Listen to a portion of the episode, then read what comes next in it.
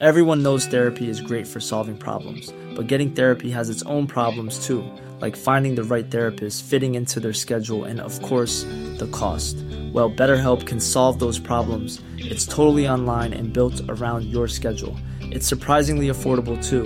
Connect with a credentialed therapist by phone, video, or online chat, all from the comfort of your home. Visit betterhelp.com to learn more and save 10% on your first month. That's BetterHelp, H E L P. It's that time of the year. Your vacation is coming up. You can already hear the beach waves, feel the warm breeze, relax, and think about work. You really, really want it all to work out while you're away. Monday.com gives you and the team that peace of mind. When all work is on one platform and everyone's in sync, things just flow wherever you are. Tap the banner to go to Monday.com. Burrow's furniture is built for the way you live. From ensuring easy assembly and disassembly to honoring highly requested new colors for their award-winning seating, they always have their customers in mind. Their modular seating is made out of durable materials to last and grow with you. And with Burrow, you always get fast, free shipping. Get up to 60% off during Burrow's Memorial Day sale at burrow.com slash ACAST. That's burrow.com slash ACAST. burrow.com slash ACAST. Du lytter til en podcast fra TV2.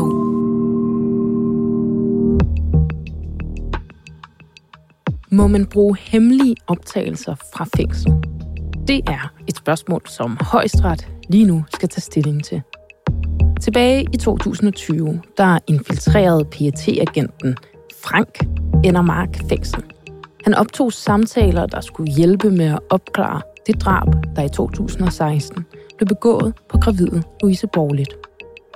I den her uge, der skulle den retssag egentlig have været afsluttet. Men nu er sagen blevet udskudt, for højesteret skal vurdere, om lyd- og videooptagelserne overhovedet må bruges som bevismateriale. Min kollega Joachim Claus Høj Bindslev talte tilbage i maj måned med Janne Petersen om den her sag, og om den åbner et helt nyt kapitel i dansk retshistorie. God fornøjelse. Louise Borligt og Emilie Meng har jo plantet en utryghed hos en helt ny generation, når man skulle i byen, fordi sådan noget det sker.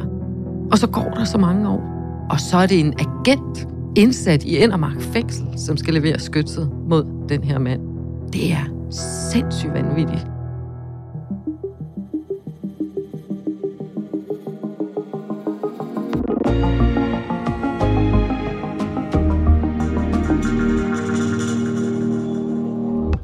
En spektakulær retssag om drabet på den gravide Louise Borglit er lige nu for retten i Glostrup. I mange år virkede det som om, der ikke skete meget i efterforskningen, men 6. maj sidste år blev den 29-årige anholdt, og det kom frem, at politiet havde brugt en politiagent på en hidtil uset måde.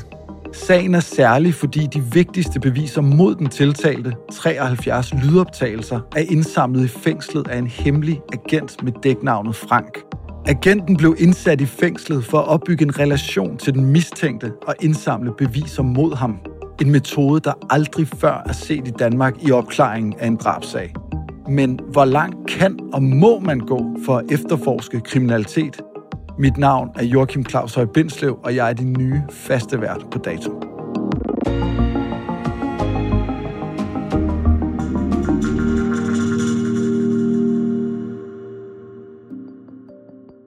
Velkommen til dig, Janne Petersen. Du er vært på God Aften Live i dag. Ja. Du er vært på Bag Forbrydelsen på TV2 News. Yes. Du er mangeårig vært på News også. Ja, uh, Du er også øh, krimiforfatter med enorm succes lige nu med Ja. din mand. Ja. Hvad har du lavet i dag? Det har været sådan en lidt speciel formiddag, fordi jeg har jo siddet og holdt øje med livebloggen i forbindelse med øh, tiltalen mod den mand, der er tiltalt for drabet på Louise Borglind. Men samtidig så har jeg også siddet med en pensioneret strisser og suget al hans viden ud af den albanske mafia, fordi det er noget, vi tænker skal med i vores næste krimi. Så øh, fiktionens verden har i hvert fald mødt den realistiske verden i dag for mig. Men du var fri for arbejde. Øh, ja, men på den måde er mit liv måske ikke så forskelligt fra den gang, hvor jeg dækkede krimi rimelig intensivt i TV2's nyhedsafdeling. Der var det sådan noget, okay, det kan godt være, at vi sidder og spiser lasagne, men øh, Brian Sandberg er lige blevet skudt ved Joe and the Juice, så nu smutter mor. I sidste uge begyndte retssagen mod en 29-årig mand, som er tiltalt for drabet på den højgravide Louise Borglit. Hun blev dræbt med adskillige knivstik, mens hun luftede sin søsters hund en novemberaften i 2016 i Elverparken i Herlev. Hvorfor er det her en særlig interessant sag? Det, der er helt unikt i den her sag, det er retshistorie, og det er nærmest også politihistorie, fordi man har taget en undercover politiagent, placeret ham i Endermark fængsel, hvor den 29-årige tiltalte, han sad og afsonede en straf på 8 års fængsel for vold mod sin tidligere kæreste. Så hele grundlaget for anklagemyndighedens beviser mod den tiltalte, det bygger på en agent. Hvad sker der den aften, da Louise Borglit bliver dræbt? Det er lige før klokken 19, og det er der, hvor hele Danmark sidder og skal se vild med dans. Det skal hun også, sammen med sin søster og svoger, hvor hun bor. Den sidste måned af hendes graviditet, for hun var i 8. måned, vil hun gerne tilbringe hos sin søster og svoger. Hun bor nede i deres kælder. Louise arbejder i magasin i kosmetikafdelingen, har været månedens medarbejder, bliver beskrevet som en skøn, dejlig kvinde, som kærer sig om andre. Hun kærer sig altså også om hunden inden vild med dans. Så Maggie, deres golden retriever, tager hun så med ud på en regnværs tung aften. Hun tager sin svogers regntøj på, det er lidt for stort, men så kan hun også dække hendes gravide mave, fordi hun er i 8. måned. De bor lige ved siden af Elverparken, som er sådan en lille fin park med en sø i Herlev, som er et sådan rekreativt område for folk. Og ganske kort efter, at hun er kommet ind i parken, så bliver hun overfaldet. 1914 er der et par, som er ude og gå tur med deres hund, som finder hende. Og de finder hende, fordi Maggie kommer hen og gør opmærksom på, at de på en eller anden måde skal komme med. Og så kan de se, at der ligger noget derovre. Og de ringer så til centralen for at få noget hjælp. Øh, manden går i gang med at lave øh, livreddende hjertemassage på hende. Og mens han står der, kan man jo høre båndoptagelse, som er blevet afspillet efterfølgende, at han lige pludselig går i chok nærmest, fordi han kan se, at der er blod overalt. Og han bliver simpelthen ved og ved og ved. De finder hende klokken 19.14, det er der, hvor han ringer. Og øh, klokken 19.35, der bliver hun erklæret død, da paramedicinerne kommer. Så vi skal altså forestille os, at det her det er sket på så kort tid. Det er rigtig voldsomt. Det er en ung kvinde, 32 år, med hele livet foran sig, med et 8 måneder gammel foster i sin mave, som i løbet af ganske, ganske få minutter ikke er her mere. Hun blev ramt af 11 stikslæsioner på hele kroppen, også mange afvævelesioner og snit i ansigtet. Og nogle af stikkene var 10 cm dybe. Og hun er lige gået hjemmefra. Altså hun skulle hjem og se vild med dans lige om lidt med sin søster og sin svoger. Og hun skulle føde sit barn en måned efter. Og så er hun død. Det kan jeg, jeg kan huske, det ramte mig. Virkelig, virkelig voldsomt. Politiet har her til eftermiddag gennemsøgt den park i Herlev, hvor den gravide Louise Borglit i fredags blev stukket ned det er omkring syv år siden. Der er ikke nogen, der er dømt endnu. Altså, hvad gør politiet for at opklare den her forbrydelse? Herlev er jo sådan meget... De kærer sig, fortæller de. Der er fakkeloptog, og der er nogen, der samler ind til dusør, og folk er med ude og søge Forsvaret kommer og hjælper med deres øh, speciale indsatser, som kan finde ud af, hvor kan der eventuelt være en kniv, og alle øh, vandløb bliver nærmest øh, indenvendt. Øh, man får frit lejde til, at folk kan aflevere knive, lovlige knive, der bliver indleveret 50. Man tjekker dem, men der er ikke rigtig noget at komme efter. Altså buske ude i området bliver klippet, for at man bedre kan kunne se, kunne der ligge en kniv her. Men det fører bare ikke til noget, der går flere år, hvor vi ikke rigtig hører noget om, hvem der står bag det her, hvad politiet ligesom foretager sig, og så sker der et gennembrud i 2022, altså sidste år, hvor politiet sigter den her 29-årige mand for drabet på Louise Borglit. Hvordan når politiet derhen? Det er jo fuldstændig vanvittigt. Vi har ikke hørt om det i dansk efterforskning eller retshistorie tidligere, men man sætter simpelthen en infiltrator eller undercover-agent fra PET ind i Endermark fængsel, i den her sikrede afdeling, hvor den nu tiltalte, han sidder på det tidspunkt, han afsoner en straf på 8 års fængsel for vold og drabsforsøg mod en tidligere kæreste. Så de sætter simpelthen den her mand ind, og målet, det er jo at få hævet oplysninger ud af den mistænkte, sådan så det kan føre til en opklaring af drabet på Louise Borlit. Når man hører de her undercover-agenter fortælle om den træning, de har fået, Så det, der er mest bemærkelsesværdigt, det er, at nogle af dem faktisk siger, at man skal være lidt lækker. Fordi det er sådan, at når du sidder over for folk, der ser godt ud, så har du også større tilbøjelighed til at få tillid til dem. Så handler det om sådan noget, Joachim, som du og jeg ved rigtig meget om. Det er at stille åbne spørgsmål, ikke stille lukkede spørgsmål. Altså, har du haft en god dag? Så vil jeg sige ja, eller jeg vil sige nej. Men hvis du siger, prøv at beskrive din dag, så vil man åbne sig. Så aldrig, aldrig lukkede spørgsmål. Også noget i forhold til kropssprog. Altså, hvordan sidder man? Mimik. Altså, hvordan ser man ud? Hvordan er det øjnene, de reagerer på noget, der bliver sagt? Det er de fuldstændig styr på. Så dem, jeg har talt med, de er også røvtrætte, når de er færdige, fordi du har simpelthen kontrol over alt, hvad der foregår. Mimik, kropssprog, måden at betone dine ord på, tonationen i dit sprog. Og så noget af det, du skal være aller, aller mest bevidst om, det er jo også, at du på ingen måde kommer til at tilskynde til ny kriminalitet, eller at du lægger ord i munden på den mistænkte. Hvordan griber den her agent det an? Frank, eller agent 488A, som han også hedder. Han bliver indsat i Endermark fængsel fire år efter Louise Borlit, hun er blevet dræbt.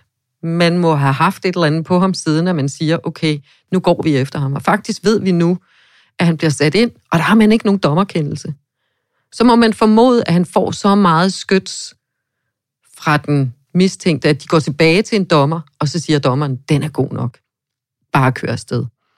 Det de faktisk også får, det er, at de får tilladelse til både at rum aflytte, men for den sags skyld også at sætte øh, video op, både i agentens celle, og for den sags skyld også i den mistænkte.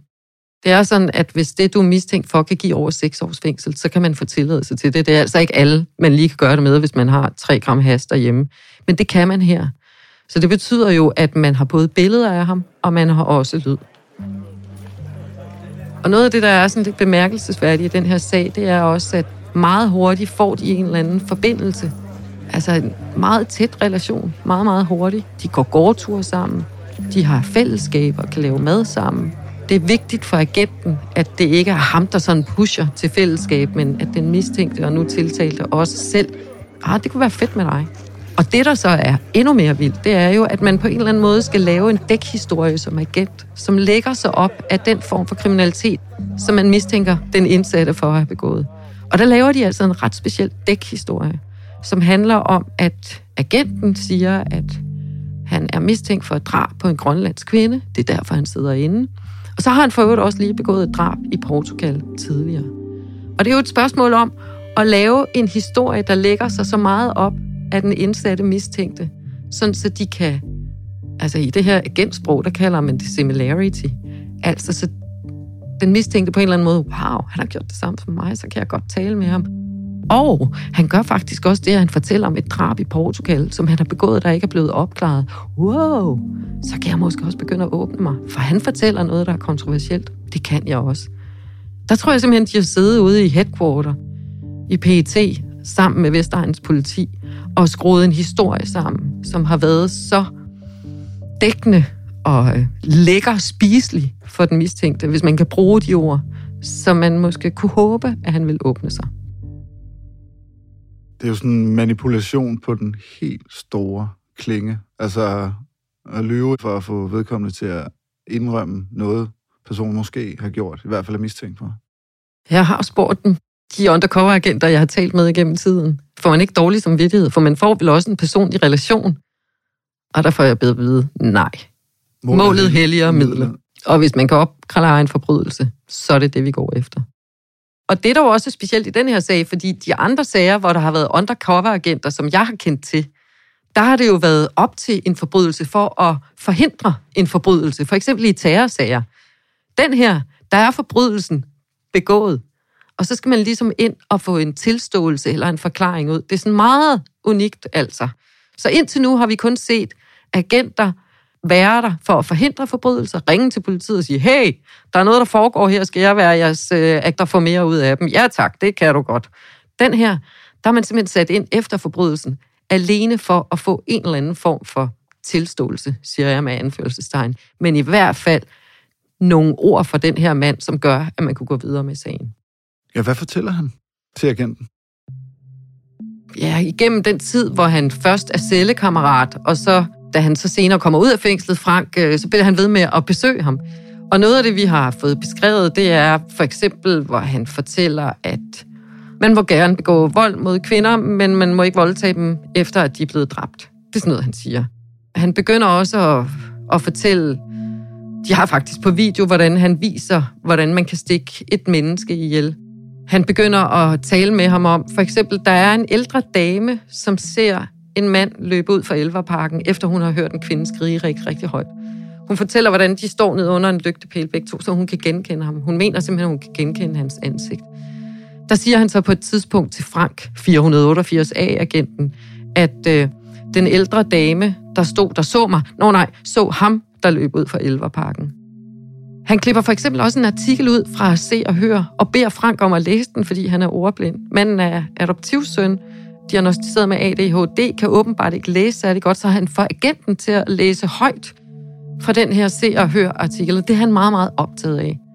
Og man kan jo sige, at alt det her, det er jo en perlerække af indicier, men det tegner jo selvfølgelig et billede af, hvordan den her mand, han har gået rundt og haft tanker i sit hoved, og da han så sidder over for en agent, som fortæller, at han faktisk har begået det samme, som man mistænker ham for, så begynder han at åbne sig.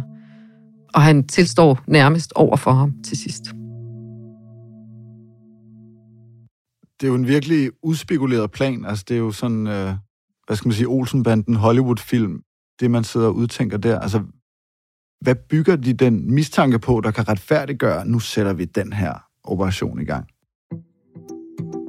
Det her, det er gissninger. Det ved vi endeligt, når retssagen den er slut. Men noget af det, jeg sådan kan gisne mig frem til, det er jo, at den mand har været i fokus. Han har været kendt i det psykiatriske system i rigtig mange år, også af politiet. Han fik et tilhold, øh, da han var ganske ung, fordi han er adoptivsøn, øh, men familien var decideret bange for ham, fordi han vil have penge til sine stoffer, og de ender så faktisk med at få et tilhold og flytter væk fra adressen, så han ikke kan finde den. Han har fået 8 års fængsel for vold og drabsforsøg mod sin tidligere kæreste. Og så ved vi jo altså, at han har været i kontakt med det psykiatriske system, og både i dagene op til og efter drabet jo henvendt sig. Også ringede 112. Faktisk øh, var han også i kontakt med en socialrådgiver, som bliver så utryg ved ham. Så hun siger, jo, vi kan godt holde møde, men det skal foregå ude i forhallen, og der skal være overvågning på. Der skal simpelthen være en vagt. Så han har gjort folk utrygge på det her tidspunkt. Og bliver også beskrevet som uligevægtig, da politiet faktisk møder op om aftenen, fordi naboer tilkalder politiet 3-4 timer efter Louise er blevet dræbt. Hans mentalundersøgelse kommer også til at blive fremlagt i retten, og den viser jo også, at, øh, at han var stærkt uligevægtig. Det, der er interessant, det er faktisk, at anklageren går efter fængsel på livstid eller forvaring, så han får ikke sådan en psykiatrisk foranstaltning, hvor han ryger ind på en lukket afdeling. Sådan ser det i hvert fald ikke ud nu.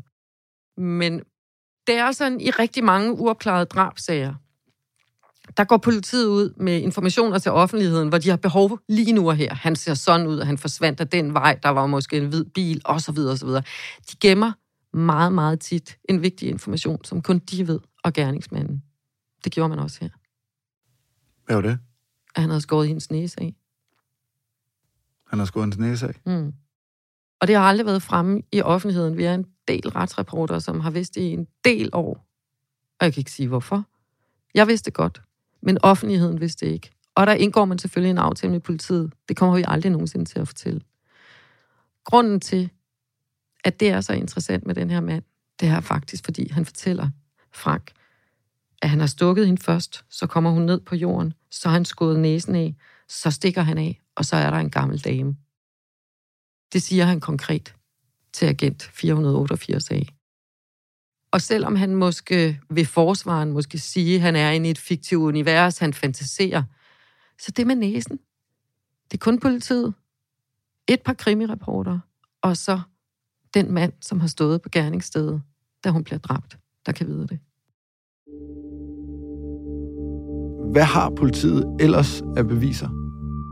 Gerningsvåbnet er væk. Han fortæller selv til Frank, eller agent 488A, at gerningsvåbnet havde han lagt ned i en bagagebærer på en damecykel, og da han bliver indlagt på psykiatrisk center to dage efter, der tager han kniven med. Han renser den, pakker den ind i noget toiletpapir og putter den ned i en skraldespand. Og det er altså et par få dage efter, han har været ude i elverpakken, Altså det, han er sigtet for. Vi skal lige sige, at han er jo altså uskyldig indtil det modsatte er bevist. Men der siger han faktisk til Frank, der var jeg snarrådig. Man skal passe på med gerningsvåbner. Men jeg vidste jo, at øh, skraldespanden ude på det der psykiatriske center, hvor jeg var blevet indlagt, den blev jo tømt hele tiden. Så der var han alligevel lidt snarrådig. Så vi finder aldrig gerningsvåbnet. Der er et overvågningsbillede fra en genbrugsplads lige ved siden af Elverparken, øh, hvor man et år efter øh, hun er blevet dræbt, der offentliggør man selve overvågningsvideoen. Det er meget svært at se. Man kan bare se sådan en mand med en sort hætte og, og sådan noget. Den ældre dame har sagt, at hun vil kunne genkende ham. Altså hende, der var ude og gå tur med sin hund, skulle tænde en smøg, høre et højt skrig inden for parken, og så ser hun manden løbe ud efterfølgende. Hun mener, at hun vil kunne genkende ham. Og ellers, så er der ikke så mange tekniske beviser, for der er ikke noget DNA for tøj. Der er ikke noget DNA for et gerningsvåben, der aldrig er blevet fundet. Så derfor så bygger man jo altså sagen op omkring den her tilståelse, eller de her forklaringer, eller de her udsagn, han er kommet med over for agenten, som sad inde i Endermark fængsel. Så uden den hemmelige Frank, så var der ikke kommet nogen tiltale? Nej, det tror jeg ikke. Forklar lige fremgangsmåden i forhold til at bruge de her hemmelige agenter. Altså, hvad er det, en agent må og ikke må? I retsplejeloven er det beskrevet, hvad man må og hvad man ikke må. Jeg skal simpelthen ikke trætte lytterne med alle paragraferne. Men det, der er allermest vigtigt, det er, at du må ikke opfordre, og du må ikke påvirke. Så han må altså ikke hive en tilståelse ud af ham. Han skal hele tiden stille åbne spørgsmål, sådan så det ikke er ham, der lægger ord i munden på ham. Og det er jo noget af det, forsvaren vil gå ind i. Ah, men du har bare hævet en tilståelse ud af ham, og så skulle han have haft en sigtedes rettigheder. Så skulle han have haft en advokat til stede, og så videre. Det er noget af det juridiske fikumdik, der bliver diskuteret lige nu. Agenten har jo tydeligvis lagt en skummel plan i forhold til at få de her indrømmelser ud af den 29-årige. Har øh, vedkommendes advokat ikke en pointe i, at det ikke er i orden? Jamen, det er sådan noget af det, forsvaren vil bore i. Og det er noget af det, der kommer til at spille en stor rolle over de her samlede 11 retsdage, der er blevet afsat. Hun ville simpelthen have afvist hele den forklaring. Hun mente ikke, det skulle være en del af bevisførelsen. Så trak dommerne, tre juridiske dommere, sig tilbage, kom ind og sagde, vi godkender den her form for bevisførelse, men du skal bare stille spørgsmål ind, hvis du har lyst. Så øh, der bliver noget mundhuggeri ude i nævningesalen, ude i retten i Glostrup. Det skal der også være. Fordi det er der enormt vigtigt i forhold til vores øh, samfund, at øh, alle motiver, alle teknikaliteter, alle redskaber for politiet bliver, øh, bliver gennemtjekket, og man er simpelthen uskyldig indtil det modsatte er bevist. Sådan er det. Er der noget problematisk i forhold til retssikkerheden for mistænkte i sådan en metode her? Hvis der på et tidspunkt bliver afspillet nogle klip, hvor man tænker, okay, her der er han simpelthen ude med, med, med fiskestangen for at hive en tilståelse ud af ham, så er det problematisk, fordi så vil det minde om en decideret afhøring. Og der har man altså sigtets rettigheder, som hedder, at man har krav på at have en advokat ved sin side, og man faktisk ikke behøver at udtale sig. Så man kan sige, der hvor det kan komme på kant, det er, hvis nogle af de videoklip, der bliver afspillet, minder mere om en afhøring end en fortrolig samtale. Du nævner det selv, at man har brugt en agent i opklaringen af, af, af forbrydelsen her. Det er en øh, kontroversiel, kan man vel godt kalde det, øh, måde, som politiet har forsøgt at løse den her sag. Indtil videre har anklagemyndigheden fået lov til at bruge samtalerne med politiagenten, men senere hen så skal landsretten altså tage stilling til, om det er efter bogen. For nu er det blevet tilladt, at de her lydoptagelser kan bruges men det vil være en, en løbende diskussion under retssagen. Kan den her bruges? Kan den her bruges? Hvad betyder det? Det betyder, at hver gang der bliver fremlagt et klip, der er i alt 73, ved vi, et klip eller en overvågning, jamen så kan forsvaren sige, stille spørgsmålstegn ved, ligger det inden for de her krav, der er i retsplejeloven. Så øh, hans forsvarsadvokat kan jo simpelthen gå ind og dissekere hvert et ord, der bliver sagt. Nu har du påvirket ham. Nu har du lavet det minde om en afhøring. Nu prøver du at manipulere ham. Så hun må simpelthen hver gang klippet er blevet spillet af de her 73, så kan hun gå ind og argumentere for, hvorfor det her klip ikke skal bruges, og hvorfor det måske til syvende og sidst ikke skal tillægges nogen værdi, når dommer og nævninge de skal finde ud af, om han skal kendes skyldig eller ej. Så i værste fald kan det her arbejde være spildt. Fuldstændig rigtigt. Hvis nu det viser sig, at det her er uproblematisk, at den 29-årige bliver dømt på de her beviser, som den hemmelige agent har indsamlet på den her ekstremt spektakulære og banebrydende måde, hvad vil det betyde for politiets arbejde fremadrettet? Så tror jeg, at man vil gå i dybden med, hvad blev der spurgt om? Hvordan blev der spurgt? Hvordan gjorde I?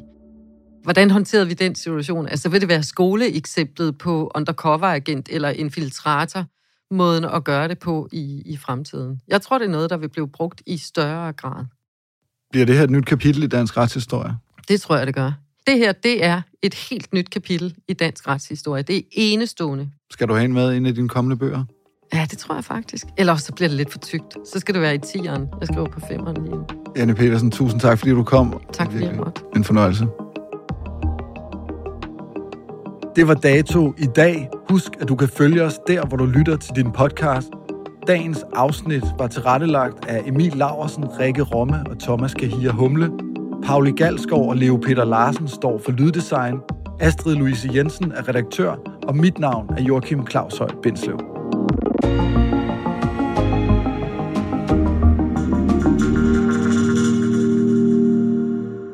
Du har lyttet til en podcast fra TV2. Hey, it's Paige DeSorbo from Giggly Squad. High quality fashion without the price tag. Say hello to Quince.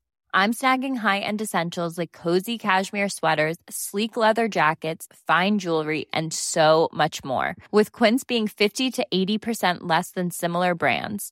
And they partner with factories that prioritize safe, ethical, and responsible manufacturing. I love that. Luxury quality within reach. Go to quince.com slash style to get free shipping and 365 day returns on your next order. Quince.com slash style.